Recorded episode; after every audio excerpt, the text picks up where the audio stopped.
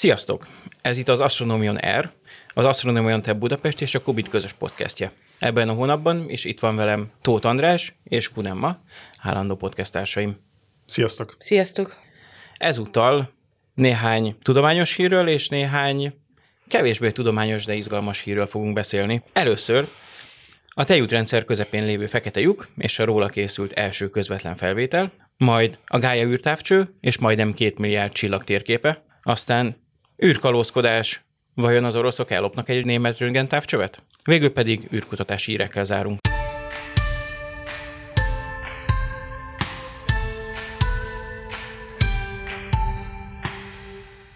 Május 12-én az Esemény Horizont Teleszkóp kollaboráció közölte az első képet a saját galaxisunk középpontjában található szupermasszív fekete lyukról. A tőlünk 27 ezer fényévre található 4 millió naptömegű objektumot egy globális rádióteleszkóp rendszerrel figyelték meg a kutatók, még egy egészen 2017-ben, és a mérések feldolgozásán munkálkodtak az elmúlt 5 évben. A képen a fekete lyuk izzógázokból álló akréciós korongja látható, mely egy sötét foltot, a fekete lyuk árnyékát veszi körül. De arról, hogy mit is jelent ez a kép, és miért lényeges a tudomány számára, Emma fog hosszabban beszélni. Egy picit talán azzal kezdeném, hogy mi is az a megfigyelési módszer, amivel megfigyelték ezt a fekete lyuk árnyékot. Ugye említetted esemény horizont távcső, vagy teleszkóp, mi is ez az eszköz? Ez egy rádióinterferométer. Fejtsük meg a szavakat. A rádió az azt jelenti, hogy az elektromágneses spektrum rádiótartományában végzi a megfigyeléseket, az eseményhorizont teleszkóp konkrétan 1,3 mm-es rádióhullámhosszon. Az interferométer pedig azt jelenti, hogy nem egy darab eszközzel figyelik meg az adott égi objektumot, hanem több rádióteleszkópot kapcsolnak össze. Miért is kell interferométer módba kapcsolni a rádióteleszkópokat? Ugye megfejtés itt a felbontás növelése. A felbontás az azt jelenti, hogy mi az a legkisebb szögtávolság, amit két objektum között még meg tudunk különböztetni. Ez a szögtávolság távolság, ez egyenes arányosságban áll a megfigyelési hullámhosszal, és fordítottan arányos a megfigyelő eszközünk átmérőjével. Ez azt jelenti, hogy ha fogunk egy mondjuk egy 10 cm-es valamilyen teleszkópot, meg, végzünk megfigyeléseket optikai tartományban, végzünk megfigyeléseket mondjuk infravörösben, akkor az elérhető felbontás infravörösben sokkal rosszabb az optikaihoz képest, mert ugye ugyanaz az átmérő az eszköz, viszont a megfigyelés hullámhossza az infravörös esetén hosszabb, ezzel ugye az a minimális szögtávolság, ami még éppen megkülönböztethető, az emiatt nagyobb lesz és rosszabb a felbontásunk. Példaképpen az egyik rádióteleszkóp, ami az Eseményhorizont teleszkópnak a tagja, az, úgy, az Effelsberg teleszkóp, ez egy 100 méteres rádió tányér, Bonn közelében, nekem is volt szerencsém meglátogatni, igen impresszív, de megnyomsz egy gombot, és egy ilyen foci, fél foci stadion méretű valami így elindul a völgykatlanba, egészen impresszív. Hogy nézzük meg a mi szemünk felbontó képességét, meg az Effelsbergét. Az az érdekes, hogy ha mondjuk a pupillánkat 6 mm-nek fogadjuk el, akkor, és mondjuk 600 nanométeren végezzük a kis megfigyeléseinket, ugye mi látható tartományban van még, akkor az, amit mi a saját szemünkkel meg tudunk különböztetni, minimális szögtávolság, az éppen az, mint amit az Effelsberg 100 méteres rádió antennája, rádió tányérja meg tud különböztetni. Egészen érdekes, hogy a te szemednek van egy olyan felbontó képessége, mint egy 100 méteres rádiótányénak, egészen pontosan azért, mert a megfigyelés hullámhossza az ugye minket segít, mert hogy optikai, ugye jóval kisebb a, a hullámhossz, mint rádióban. Viszont elérhető interferométerekkel olyan úgynevezett milli másodperc felbontás, ami azt jelenti, hogy ha mondjuk a holdra elviszük, mondjuk az autódnak a, a két fényszórója közötti távolság a holdról, az körülbelül egy millió másodperc, és interferométer módban elérhető, sőt, rutinszerűen elérhető ez a felbontás. Most ez azt jelenti, hogy ilyen több ezer kilométeres rádióantennákat, tányérokat építünk? Nyilván nem. De a megoldás az az, hogy ha rádióinterferométer módba kapcsolunk különböző rádióteleszkópokat, akkor a felbontás az nem az egyes elemeknek az átmérőjével arányos, hanem a közöttük levő távolsággal, az úgynevezett bázisvonallal. És az eseményhorizont teleszkóp azért tud ilyen mikro másodperces, tehát amit az előbb mondtam, annál még ezerszer kisebb, finomabb szög távolságot mérni az égen, mert hogy az egész bolygón, az Antarktisztól kezdve Európán keresztül Amerika, el vannak helyezve, ugye ezek a rádióteleszkópok, és ezeket igen, költség, igen költséges, bonyolult módon, de mégiscsak interferométer módba kapcsolják, és ugye a bázis vonali több ezer, akár tízezer kilométer, és elérhető az az nagyon finom szögfelbontás, amivel megfigyelték újabban a tejútrendszerünk központjában lakozó behemótnak az árnyékát. Ugye említetted egy 4 millió naptömegű, szuper tömegű fekete lyuk.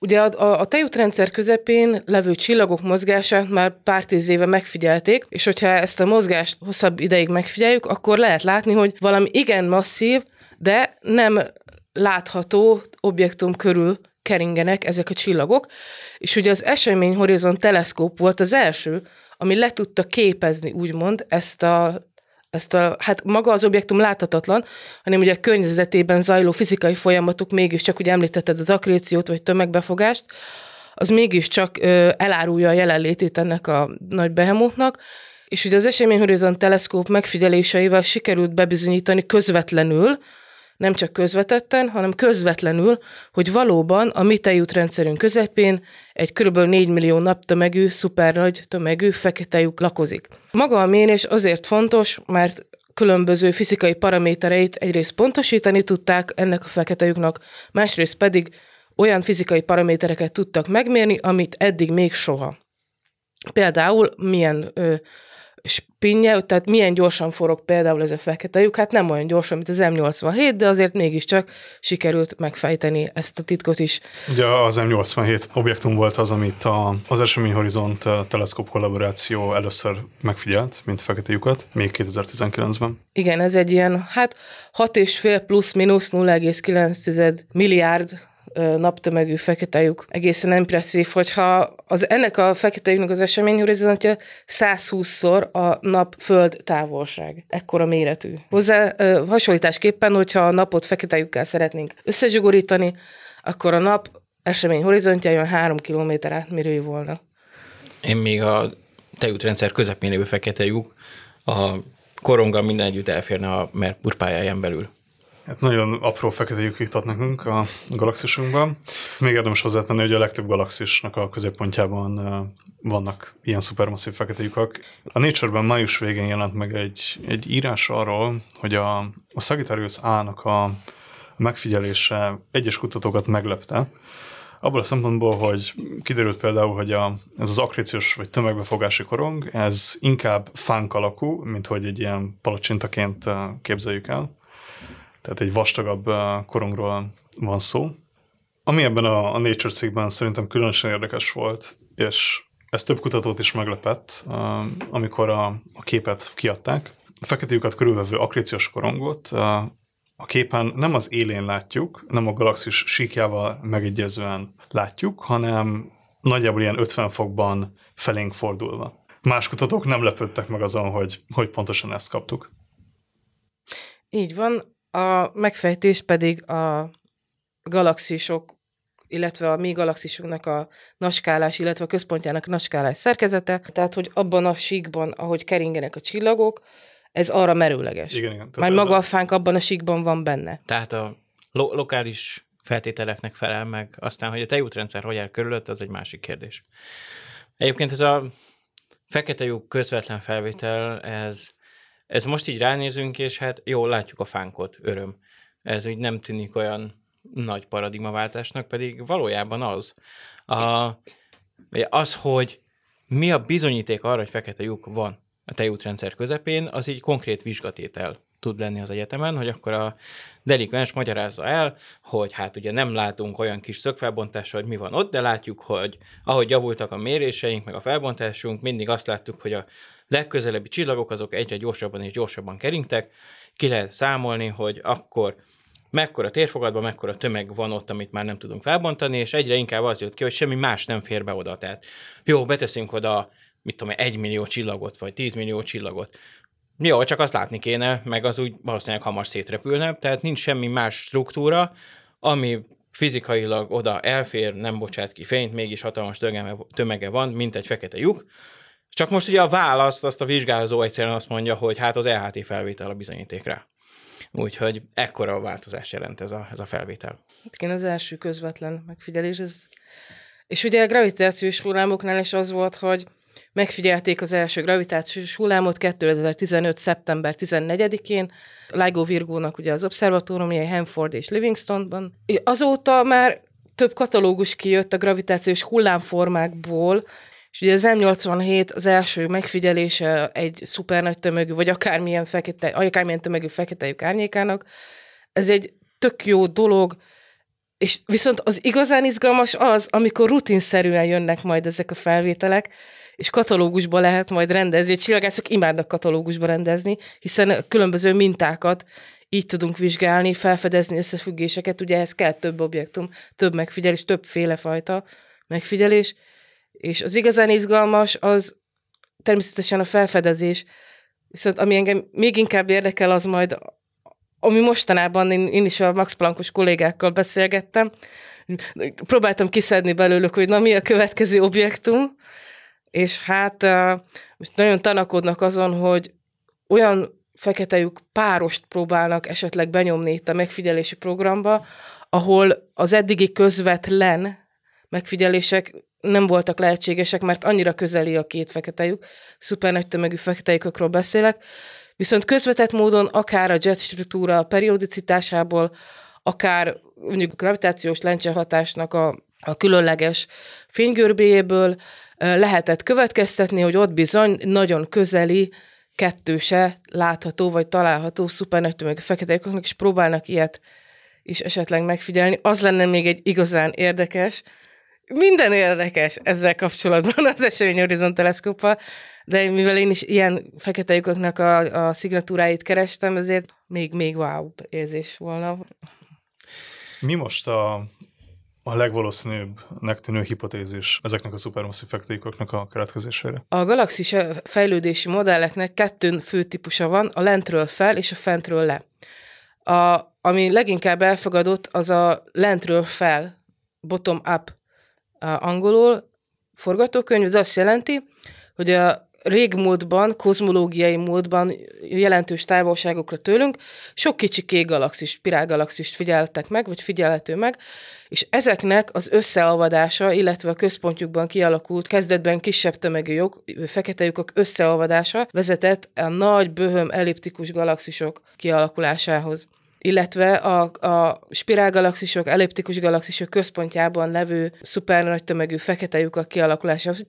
A kérdés az, hogy ha tisztán merger, tehát angolul merger, magyarul összeolvadás, talán így fordult, összeütközés, olvadás, ha tisztán ezt feltételezzük, az az érdekes, hogy a Hubble idő, azaz az ősrobbanástól eltelt idő nem elég ahhoz, hogy létrejöjjenek ezek a szuper nagy tömegű fekete lyukak, kell lennie még valami extra folyamatnak az összeolvadáson kívül. A tudós társadalom jelenlegi legjobb válasza erre a tömegbefogás, ami képes felgyorsítani a fekete lyukok tömegének a növekedését időben. És maradva a nagy szökvábontású megfigyeléseknél, a másik fontos eredménye az elmúlt hónapoknak, sőt az elmúlt heteknek, a Gája űrtávcső új katalógusának a kiadása volt. A Gája űrtávcső az Európai űrügynökségnek az egyik zászlós hajója, és a feladata, hogy a tejút rendszer csillagainak, legalábbis egy részének a pontos térképét elkészítse. A célkitűzés az legalább egy milliárd csillag volt, ami soknak hangzik, amíg eszünkben nem jut, hogy a tejútrendszerben van 100 milliárd csillag, tehát még így is csak az 1%-ot karcolgatja, és most jelent meg a harmadik nagy adatkatalógus, az első 34 hónap, tehát közel három év megfigyeléseiből, ami végül is már 1,8 milliárd csillagnak az adatai tartalmazza, tehát bőven túl teljesítette már a célkitűzéseit, és nem is az a nagy szó ebben, hogy ennyi csillagnak megmérte a távolságát, a fényességét, a színét, hanem az, hogy egy csomó más fizikai mennyiséget és megfigyelést és tulajdonságot is meg, tudok, meg lehetett ezekből állapítani. Kezdve azzal, hogy melyik csillagok azok, amik kettősök, vagy többes rendszernek a tagjai, mivel hogy nagyon sok valójában nem egyedülálló csillag, hanem legalább két csillagból álló pár, a fizikai tulajdonságaikat, hogy milyen hőmérsékletük, mekkora a méretük, milyen sebességgel mozognak át a, a, a tejútrendszeren, de emellett feltérképezte, hogy a tejútrendszerben hol mennyi por van, hogy a képre rákerülő kisbolygók azok hogyan keringenek, milyen pályákon, több mint 150 ezer kisbolygónak is újra meghatározta a Gája a pályáját. A kémiai összetételét tudta vizsgálni az, az egyes csillagoknak, és megállapítani, hogy mondjuk a tejútrendszer melyik részében van ö, több nehéz elem a csillagokban is, hol kevesebb, és mindezt, mindezt a rengeteg információt egy viszonylag egyszerű megfigyelés technikával érte el, amit viszont nagyon nagy pontosságra és profizmusra fejlesztve és hosszú távon tudott csinálni. És mi ez a folyamat, vagy mi ez a módszer, ez a nagyon egyszerű Hát az egész úgy néz ki, hogy vegyél két távcsövet, irányítsd őket a tejútrendszer két pontjára, vetítsd le a két távcső képét egy asztalnyi méretű kamerára, hagyjad, hogy a csillagok áthaladjanak a képen, mérjed meg időben nagyon pontosan, hogy mikor halad át egy-egy csillag a képen, majd pedig ezt csináld meg nagyon sokszor, nagyon sok képpára, ugye a két távcső az kb. 106 fokos szögben el egymással, és ahogy a gája forog, körbe folyamatosan szkennél az égboltot, és így mindig két különböző területnek a képe halad gyakorlatilag egymással párhuzamosan a kamerán. És az azért kell, hogy, hogy az egyik kép a másiknak a referenciája, aztán ugye a másik képnek a harmadik, a harmadik a negyedik, és így végül is az 1,8 milliárd csillagnak átlagosan olyan 50-100-szor megmérte a pozícióját az égbolton. És ezekből fel, tudott áll, fel lehetett állítani egy olyan modellt, hogy mondjuk vesszük a legismertebb 1 millió csillagot, annak kimatekozzuk, hogy hol vannak a pozíciói az égbolton, ahhoz hozzátesszük a másik egy milliárdot, és akkor pontosítjuk folyamatosan a modellt. Néhány év számítás után előállt ez az új térkép. A nagyságrendek érzékeltetéséhez ugye Vegyünk mondjuk az egyszerűség kedvéért 1 milliárd csillagot, azt százszor megméri a gája, az már 100 milliárd mérés, viszont mondjuk amíg végig megy mindegyik az egyes CCD-n, sőt megmérjük, hogy az egyes szkennerések alatt mikor hol halad át a csillag, ez már gyakorlatilag a billiós, a magyar billiós nagyságrendű nyers mérési adatpontba karcol bele, és ez az, amit aztán le kellett sugározni, és itt a Földön feldolgozni. Az egyes mérési pontokat, hogy hopp, most itt látok egy csillagot, meg aztán a következő alkalommal is látok itt egy csillagot, azokat összekombinálni ténylegesen csillagok kell, amik mozognak az égbolton, és ebből megállapítani, hogy, hogy mikor, hol voltak. Ugye ez volt a technológiai része. A technikai része annak, hogy hogyan mérjük meg a csillagok távolságát, az pedig a geometriai paralaxison alapul. Ez nagyon egyszerű demonstrálni, ha az ember kinyújtja a hüvelykujját maga elé, és ja, a jobb szemével nézi, meg a bal szemével nézi, akkor ugye háttérhez képest máshol látszik a hüvelykújja, mivel hogy a szemei máshol vannak. És a két szem hüvelykúj három szögnek a szöge az, ami meghatározza gyakorlatilag, meg a szemek távolsága, hogy milyen messze van tőlünk az ujjunk. Ugye tudjuk, hogy, hogy, hogy a gája távcsövei hogy épülnek fel, sok-sok-sok csillagot összehasonlítunk egymáshoz, és ki tudjuk matekozni ezeket a szögeket. De ez úgy is működik, hogyha a Kuiper Earth-be kiküldünk egy űrszondát, és összehasonlítjuk a földi mérést a űrszonda méréseivel. Igen, igen, ez erre nagyon szép demonstráció volt, amikor a, a ugye, földi távcsővel, meg a New Horizons űrszondán lévő távcsővel lefényképezték a melyik kettőt, a Proximát, meg a Wolf 359-et, még két nagyon közeli csillag, és látszott, hogy hopp, szépen így ugrálnak oda-vissza a háttérhez képest.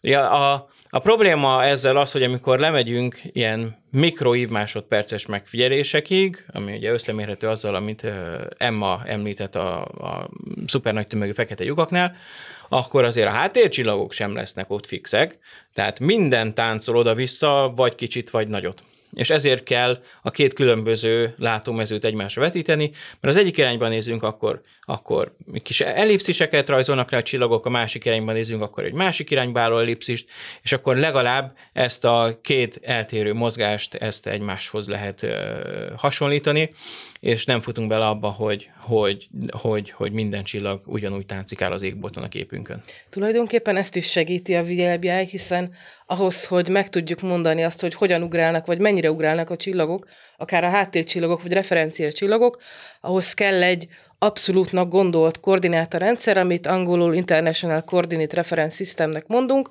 aminek a sarokkövei, vagy hát referencia objektumai nagyon-nagyon távoli kvazárok, tehát pontosan ilyen elliptikus galaxisok. Igen, és pontosan ez a referencia rendszer, amit említettél, ez visszaköszön a, a gájánál is, én és a gája is látja ezeket a kvazárokat optikai vagy látható fényben, és hát tényleg az a, az, a, az az egyik ellenőrzése az adatoknak, hogy mivel ezek nagyon messze vannak, és, és kimutathatatlanul kicsi a paralaxisuk, ezért ha vesszük az összes kvazár adatát a gájában, nyilván az valamilyen fizikai mérés, tehát azok egy valahogy milyen számértéket tartalmaznak,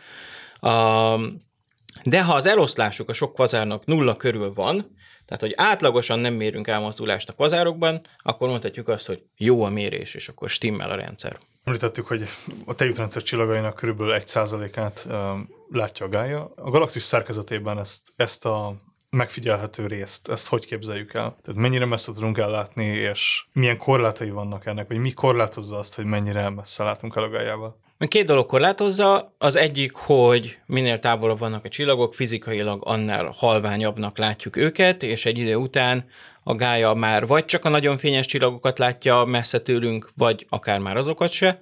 A másik pedig, hogy mivel látható fényben működik, ezért a tejútrendszerben lévő por az az eltakarja a porfelhők mögött lévő csillagokat, és ennek az a por, ez leginkább a tejútrendszer síkjában található, tehát pont azokat a részeket takarja el, ahol mondjuk a túloldalon lévő spirálkarokat szeretnénk feltérképezni. Úgyhogy igazából a hozzánk közel eső, ugye a, tejútrendszer, a naprendszer, az a tejútrendszernek körülbelül a felében helyezkedik el. Tehát a, van egy nagy tányérunk, az a tejútrendszer korongja, abban vannak a spirálkarok, és a középpont, a fekete lyuk, meg a szélek között nagyjából félúton helyezkedünk el. És a gája az hogy körülbelül pont ezt a tartományt látja, tehát belát uh, ott, ahol éppen átlát a porfelők között, egészen a központi régiókig, a tejútrendszer magjából kinyúló küllőig, és kifelel pedig a tejútrendszer széléig, ameddig tartanak a csillagok, és ebben a körülbelül mondjuk, mondjuk azt, hogy egy harmadnyi tartományban fel tudja térképezni, hogy például milyen széles a tejútrendszer korongja, hol mennek át a spirálkarok itt a környezetünkben, viszont a túloldalról igazából nem mond nekünk semmit. Ami még nekünk, a szívünknek kedves a, ebben a harmadik adatközlésben, az az, hogy a nagyszámú cikk között 10 9 vagy 10 konzorciális cikk jött ki, amiben mind a 400 ember társszerző, aki aktívan dolgozott a, a küldetésen, köztük számos magyar szerző is, és kijött még körülbelül 30-35 egyéb cikk kisebb témákat feldolgozva. Ezek között található egy, ami magyar vezetéssel készült, Marton Gáborék munkája, akik a többszöri fényességméréseket kihasználva, amik alapján lehet nézni, hogy az egyes csillagoknak hogyan változik a fényessége, fiatal, nemrég megszületett csillagokat kerestek. Ezeket trükkös megfigyelni, mert egy ideig ezek is porburokban vannak, meg porkorong takarja el őket, de amikor már ott megszületik a csillag, és körülötte az anyag összeáll egy bolygó keletkezési korongá, akkor már láthatóvá válnak eh, látható fényben is, és azáltal, hogy Például elkezdenek bolygók megszületni benne, amik a korongban mindenféle sűrűbb meg ritkább részeket hoznak létre. Vagy ahogy a korongból időnként több anyag áramlik még a csillag felszínére, és ott becsapódva az felforrósodik, felfényesedik. Ezeket a fényváltozásokat tudták azonosítani mindenféle gépi tanulási technológiákkal. Ezzel körülbelül 70-80 ezer fiatal csillagot azonosítottak, ami körül potenciálisan például új bolygók keletkeznek, és ez, ha jól emlékszem, körülbelül megduplázta az ismert fiatal csillagok számát. Legalábbis az ilyen már megszületett, de még, még azt mondom, hogy kisiskoláskorú csillagoknak a számát.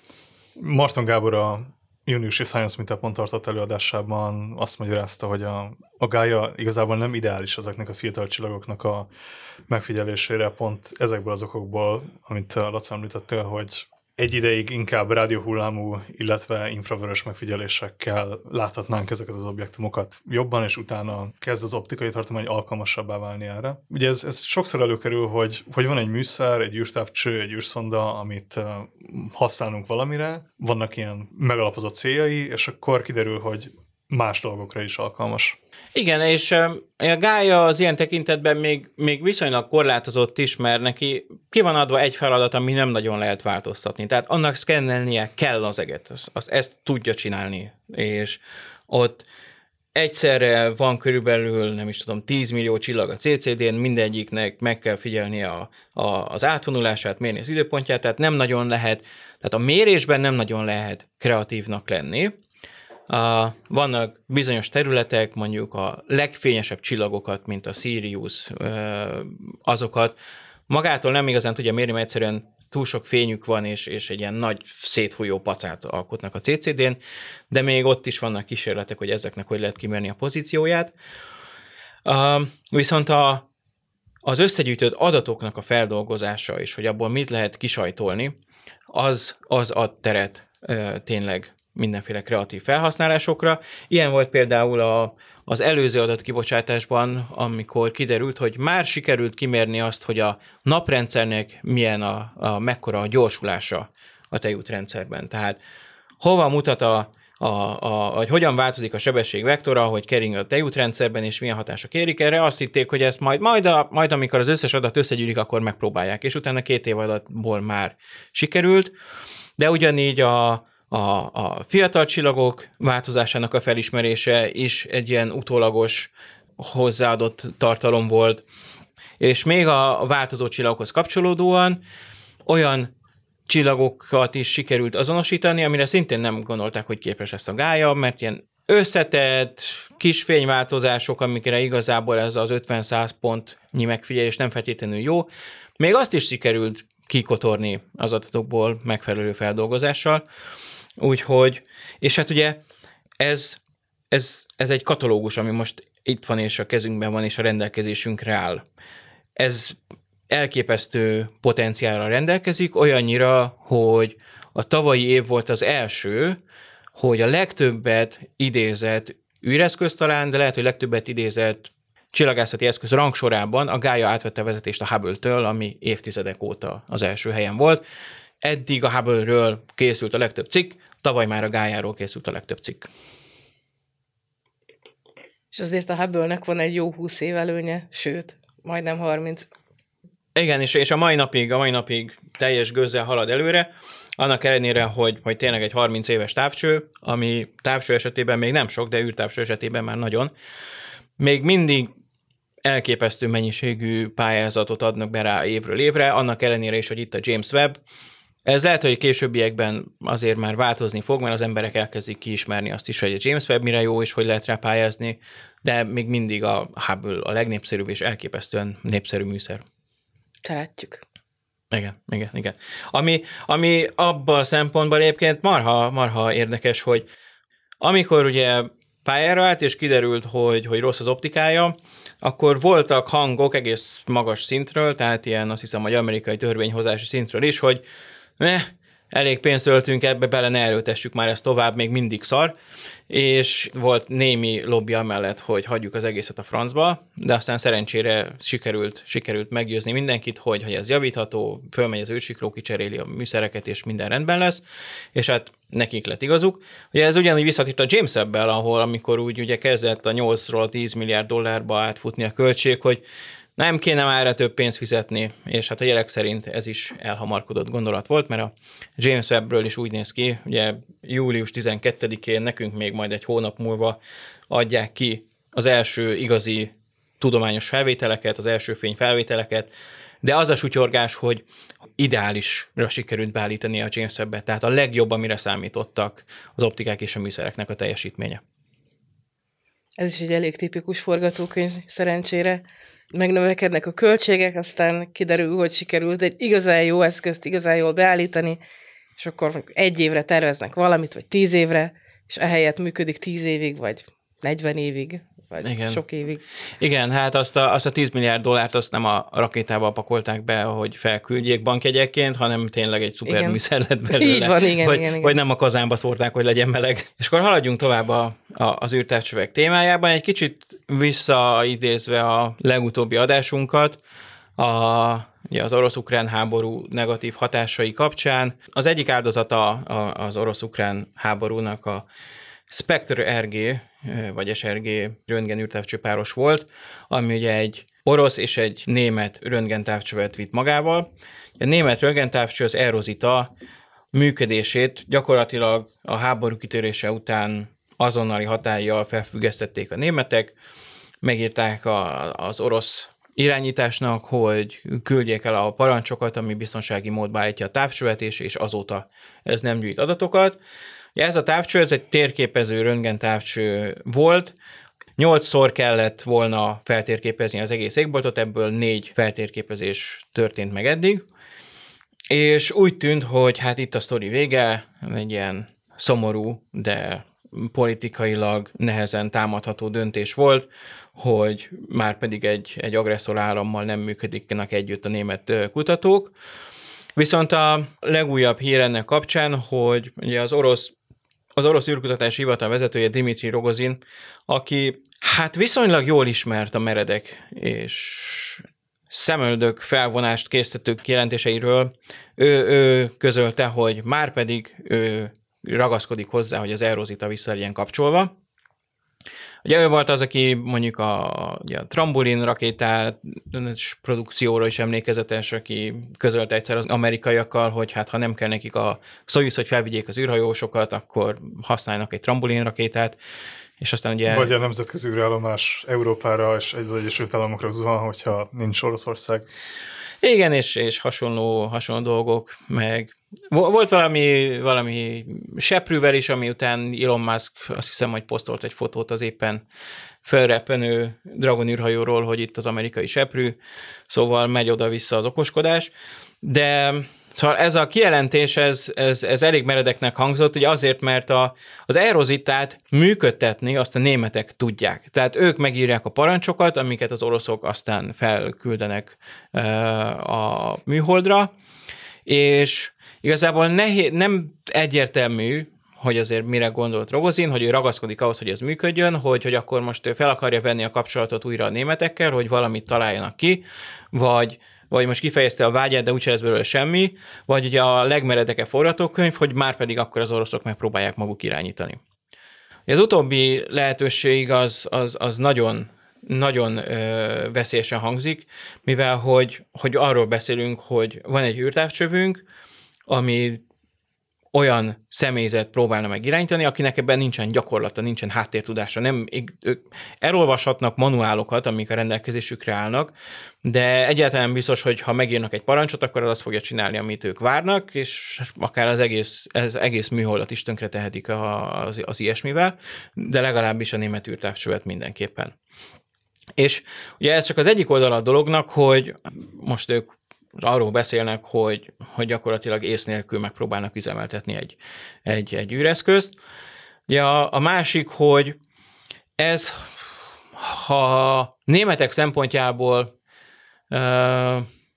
vagy rablásnak, vagy túlszejtésnek, vagy valami hasonló bűnügyi kategóriának is besorolható tulajdonképpen, hogy nekik egy űreszközüket túlszul az oroszok, és Ugye a harmadik az pedig a tudományos aspektus, hogy jó, bekapcsolják, gyűjtenek vele valami méréseket, ki fogja, ki, ki, ki fogja azokat elfogadni, felhasználni, elolvasni. Tehát itt a, nagyjából a teljes tudományos társadalom az úgy hozzá, hogy hát ő most megpróbálják, de senki sem fog szóba állni azzal, aki ilyen adatokat próbál meg, meg publikálni, mert ez gyakorlatilag egy nyílt színű lopás lenne, hogy valaki ellop egy űrtávcsövet, és azzal próbál meg tudományt csinálni gyakorlatilag ezt maximum valamilyen orosz, nem tudom, csillagászati almanakban lehetne leginkább publikálni, mert nagyjából minden más szakfolyóirat el fogja utasítani az ilyen eredményeket, és hát ugye a, a, a tudománynak a gépzsírja az a, az a szakpublik, szakfolyóiratokban megjelent publikációk, ha olyan nincs, akkor nem fog működni semmi.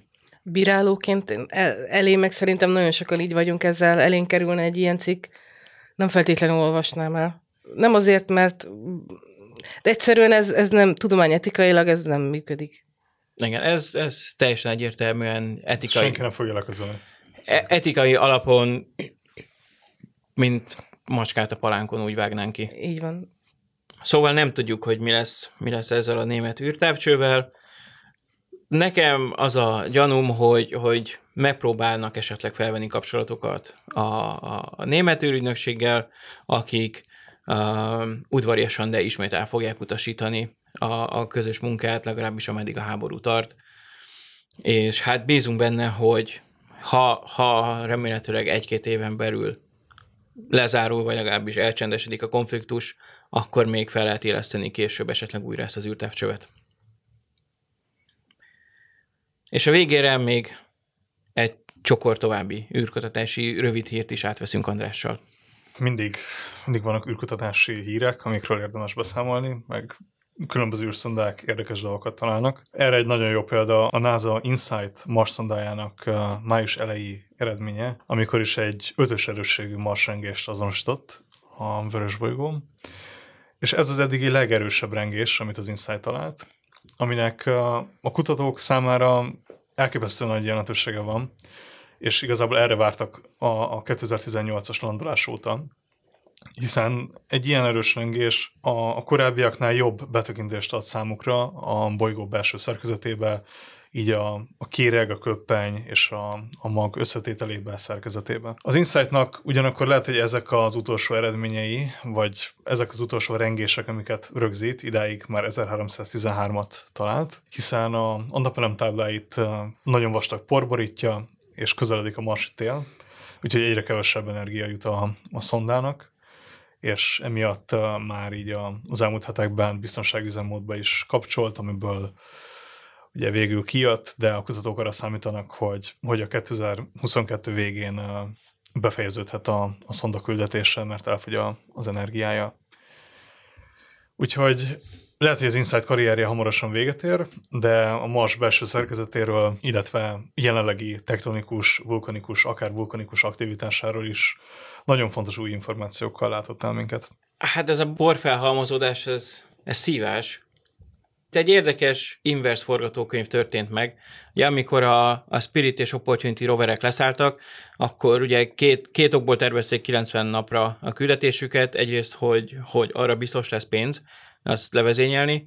A másik meg, hogy, hogy az volt a, a leg, legrosszabb esetben is arra számítottak, hogy 90 napig bírni fogják a napelemek. Aztán kiderült, hogy ahova leszálltak, ott olyan gyakran uh, fúj elég erősen a szél, meg haradnak át porördökök, hogy rendszeresen letisztították a rovereknek a napelemjeit, illetve azokat ugye télen el lehetett úgy helyezni, hogy kerestek egy mm, szép megfelelő szögű lejtőt, ahol beállították ugye délre nézve a napelemeket ferdén, és akkor az alacsonyan sütő nap is meredek szögben sütött a napelemekre, és fel tudta tölteni az aksikat. Az insight az ellentétes dolog történt, hogy, hogy bíztak benne, hogy ahova leszáll ő, magasabb szélességekre kenért földet, ott is jönnek majd a porördökök, és letisztítják a napemleket, hát sajnos nem, nem igazán jött össze. Ugye mindenfélevel próbálkoztak, már azzal is, hogy kis kanalával felkanalaztak Marsport, hogy azt, ahogy leszórják a a gyenge szél, ami ott lengedez, az elfújja annak egy részét a napelemek fölött, és azok gyakorlatilag, mint valami kis ö, ilyen tépőzár-szerűen belekapaszkodnak a napelemen lévő nagyon finom porba, és odébb vonszolják, és akkor így legalább egy kicsit ilyen csíkokban felszabadítják a, a napelemeket. Ez egy picit működött, de igazából olyan hatalmas hatással nem volt a teljesítményre. Néhány hónapot nyertünk vele. A marsi évszakváltozások, meg a, a pornak a felgyülemlése a napelemtáblákon a, a Mars helikoptert is érintik, ugye az ingenuity amely a Jezero kráterben dolgozik a, a Perseverance marsjáróval, úgyhogy az Ingenuity-nél is felmerülhetnek ilyen gondok a következő hónapokban, hogy egyre kevesebbet tud majd repülni, bár most az elmúlt napokban sikeresen teljesített egy újabb repülést, úgyhogy szerintem még reménykedhetünk, hogy, hogy nem ezek lesznek az utolsók. És a Perseverance-ről pedig még annyit érdemes elmondani, hogy megérkezett végre a küldetésének fő célpontjához, a Jezeróban található ilyen hatalmas delta maradványhoz, folyó delta maradványhoz, amely nagyjából 3,5 milliárd éve keletkezett, és a Perseverance itt el fog kezdeni lényegében már a napokban közveteket fúrni, és belőlük mintát venni, és ezekben a kutatók azt remélik, hogy ősi szerves molekulákra bukkanhatnak, illetve jobban megértik azt, hogy, hogy mi történt 3,5-4 milliárd éve a, a területen, mennyi víz volt, mennyire hosszan álltak ezek a, az élet szempontjából barátságos viszonyok rendelkezésre. Úgyhogy a Perseverance most így több mint egy évvel a, a landolása után a küldetésének a, a legizgalmasabb fázisát kezdi. Az Ingenuity ezt már a hardware hiba után teljesítette ezt a repülést? Mert hogy valamelyik szenzorra bedöglött, odaig követtem most a híreket, és készítettek ahhoz, ahhoz egy, egy szoftver patch hogy, hogy akkor van egy másik műszerből reprodukálják azokat az adatokat. Ugye ez már mutatja, e, egyrészt az Ingenuity is bőven túl teljesítette a, a tervezett küldetést, tehát néhány repülést terveztek, és már, ha jól emlékszem, több tucatnál tartanak. Ugye most, most kezdünk el tényleg ott is a kreatív fázisnál tartani, hogy hogy lehet még több repülést kitalálni neki, hogy tud együttműködni még jobban a Perseverance-el, illetve hogy lehet működésben tartani minél hosszabban június 14-én teljesítette a 29. repülését. Egy új hír, egy negatív hír volt, hogy Dél-Korea lefújta az első kisbolygó űrszondáját. Ez a, az űrszonda, ez az Apophis nevű kisbolygóhoz repült volna el. Az Apophis ugye az egyik a földre veszélyes kisbolygók közül, az egyik nagyobb bacska, pont ezért kapta ezt a nevet is. És ehhez tervezett a dél-koreai űrügynökség egy űrszondát, ami közelről elrepült volna mellette, és feltérképezte volna a kisbolygónak a felszínét, és hát hivatalosan az volt az indok, hogy még nem állnak olyan, tehát még nem állnak készen erre, nincsenek meg a megfelelő technológiák, hogy időben elkészüljenek a, a kisbolyó közelségére időzített eh, küldetéssel, a másik, ki nem mondott ok, az az, hogy közben lett egy másik jelentkező is a, az Apophis-nak a meglátogatására, a NASA-nak az Osiris-Rex űrszondája, ami ugye eddig a Bennu kisbolygót vizsgálta, és jövőre fogja visszahozni a Földre a Bennuból gyűjtött mintákat, annak a meghosszabbított küldetése az az Apophis meglátogatása lesz. 2028-2029 környékén. És ez egy kiter, és ez nem is csak egy egyszerű elrepülés lesz, hogy, hogy erre megy a kisbolygó, arra megy az űrszonda, huff, nagy sebesség elrepül az egyik a másik mellett, és lőnek néhány fotót, hanem mivel ez egy föld közeli kisbolygó, tehát a viszonylag közel jön a Földhöz, és, és nem kell nagyon messzi utazni hozzá, ezért lehet az Osiris Rexnek is úgy módosítani a pályáját, hogy gyakorlatilag együtt repüljön a Bennu után az Apophisszal is.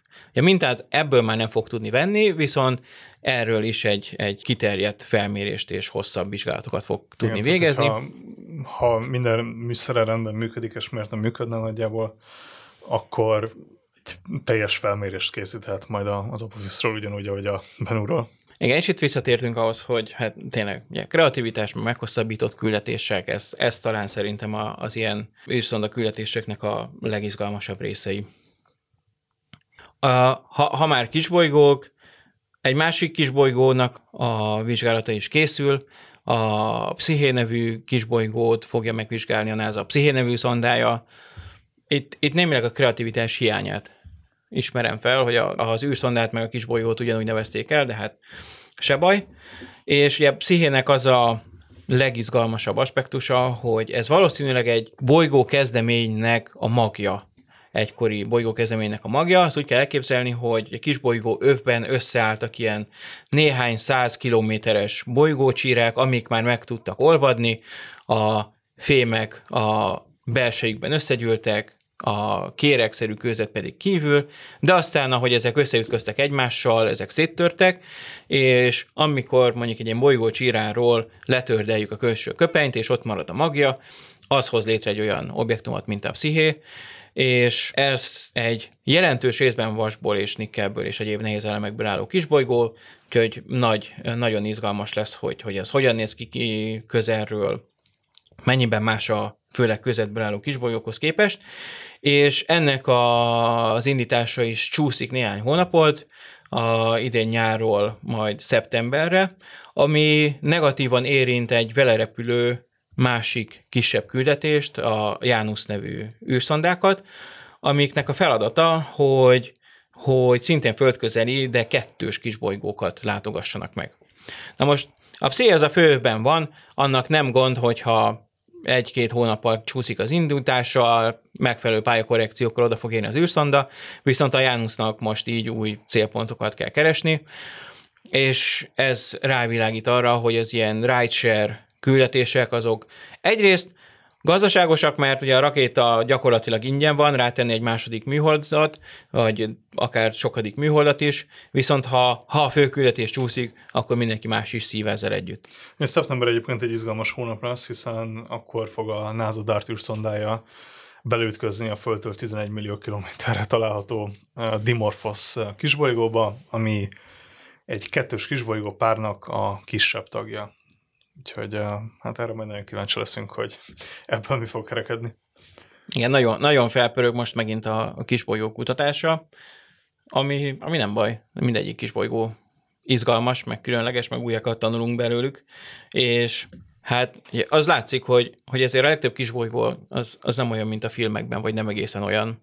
Tehát mondjuk egy ilyen Bennu vagy Rügü kisbolygóra leszállni az nem úgy megy, mint a filmekben, mert hogy látszik, hogy a, gyakorlatilag egy ilyen összeállt kavics meg sziklakupac az egész.